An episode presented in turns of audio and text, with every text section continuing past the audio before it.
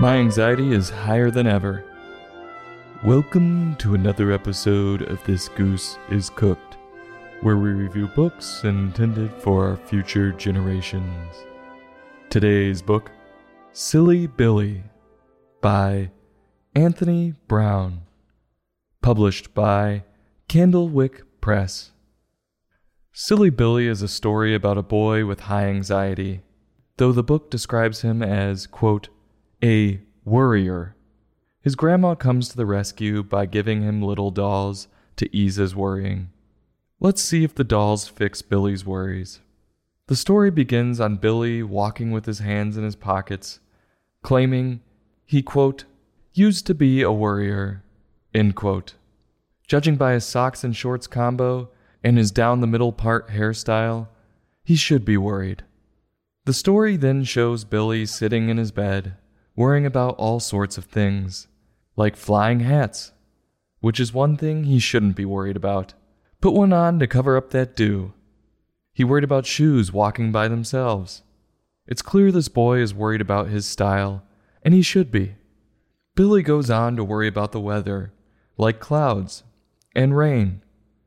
Logical. No one wants to be struck by lightning, and that's what comes with those weather patterns. This boy's mind is racing, so his dad and then his mom try to calm him. Judging by the pictures, though, Billy is not buying what they're selling. He's convinced those flying hats and shoes are coming to get him. Billy's parents clearly got sick of all of his worrying, so they sent him off to spend a night at his grandmother's, and he's scared out of his mind in his bed at grandma's. Which I don't blame him. All those old and musty things around him, they're probably haunted. And the fact that it's grandma's house makes my mind go straight to wondering what happened to Grandpa. Eventually, Billy says, fuck this shit, and bails out of his bed and goes running to tell his grandma that he can't sleep because he is worried about too many things. Well, what does she do for him? No, she doesn't get him a warm glass of milk. No, she doesn't even read him a book. She gets him these creepy little dolls.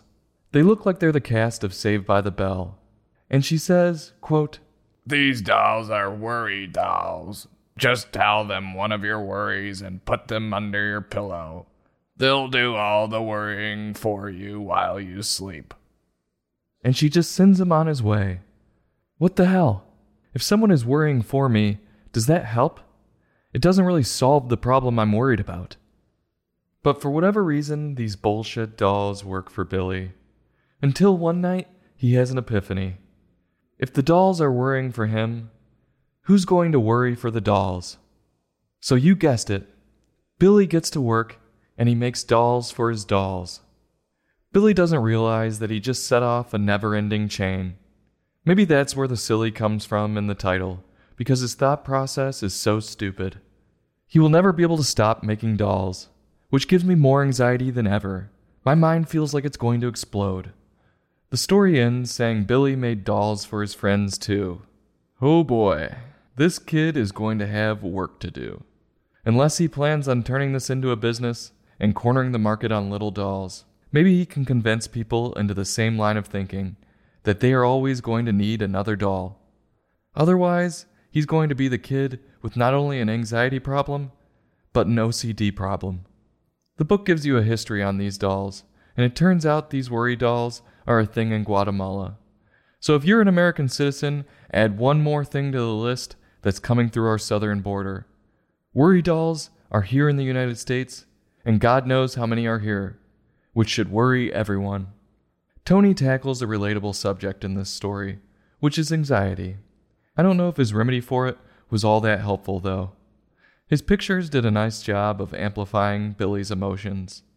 I don't really get the title, though. At no point was Billy silly. So, on a scale from 1 to 5, I'm going to give this book a 2.8. I'll have a taste, push it around, and go back for a few more bites. This goose is cooked. Join us next time for another in depth book review.